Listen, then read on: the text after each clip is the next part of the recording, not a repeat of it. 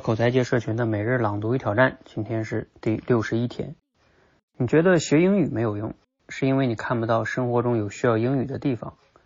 只有英语学好了，和英语有关的机会才会慢慢的出现在你的周围。你觉得学历没用，是因为你根本不知道学习对你的生活轨迹能带来多少改变。你只是基于当时的场景，认为自己手里啊只是额外的多了一张纸。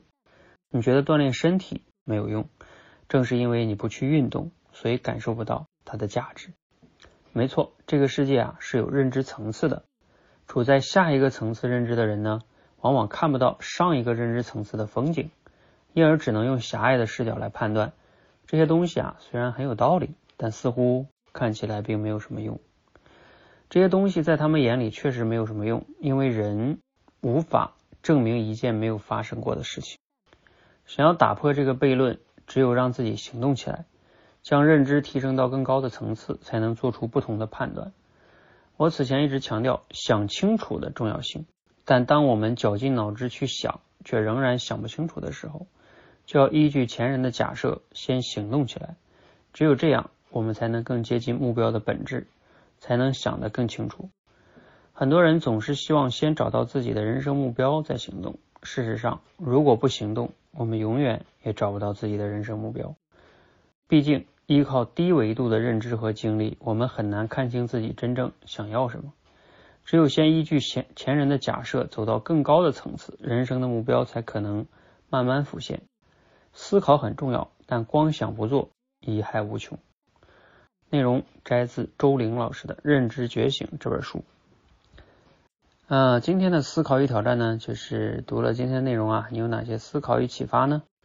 回想一下过去哪些事儿啊，当初你看起来没什么用，但是呢，学了或者是做了之后啊，却发现大有用途啊。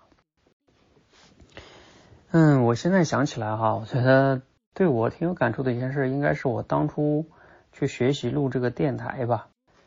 因为在我以前的这个认知中，电台里边的广播呀，有人在那里播新闻也好，或者是那个放歌曲也好啊，就成为一个什么主播，跟我好像非常遥远。我以前也不听啊，我也不是学播音主持的，我从来没有觉得我能成为一个什么主播去做电台节目。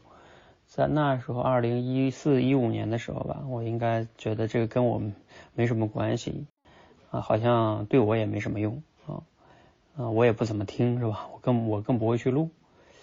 哎，但是呢，二零一五年的时候，有一个老师他推荐我去把我之前录的、我之前写的啊一些销售的文章，他说你可以录成电台节目，然后呢，呃，就用手机录就行了。我当时说那行吧，我尝试一下吧，反正我嗯，他说也不不麻烦，就下载一个 A P P，你就录就可以了。后来我就这样用手机开始录哈，最开始的时候。然后也没有什么录音设备呀，也不剪辑，我也不写稿子，我就直接讲，录完就传上去。哎，就这件事情，其实给我的人生现在回头看来啊，带来了非常大的改变。我因为录那个呢，所以就积累了一些用户跟粉丝。然后后来呢，因为这个呢，喜马拉雅电台啊就来找我做这个呃节目啊。后来做那个六十秒口才训练营。然后积累了第一批付费用户，然后我后来才能从企业辞职出来创业。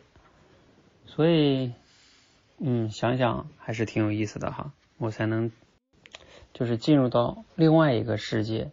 嗯，这个世界呢，比如说我现在再回头想想，那些电台节目，我过去这几年四五年的时间，可能录了得有几千期了，然后积累了可能有几万、十来万的这个听众哈。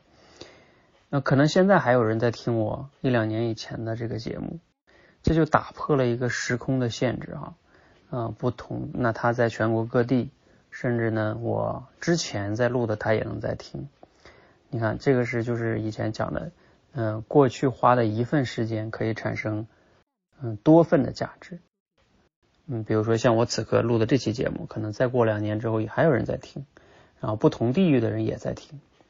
这就一份时间可以多次使用，像我们平时上班或者什么干一天，给你一天钱，你不干就没了，所以你那个一份时间只能当一份用哈。所以这个才是说这件事情，你看我们做了之后啊，我才意识到它的价值哈。啊，包括我们现在也会鼓励一些学员去录这些电台节目，也是这个原因哈。好，那也希望呢，你来分享一下哈，过去哪些事情你当时看起来没有用哈，后来你学了或者做了之后，却发现大有用途啊。我也同时建议大家呢，通过电台来去录制这个，嗯，至少你可以先从这个每日朗读与挑战开始吧，这个不难，嗯，然后你坚持下来，先慢慢成为这样，你就进入到一个，有可能你就进入到一个新的世界了哈。好，希望你来分享你的故事，欢迎我们一起每日朗读与挑战。每天输入、思考、输出，让口才变得更好。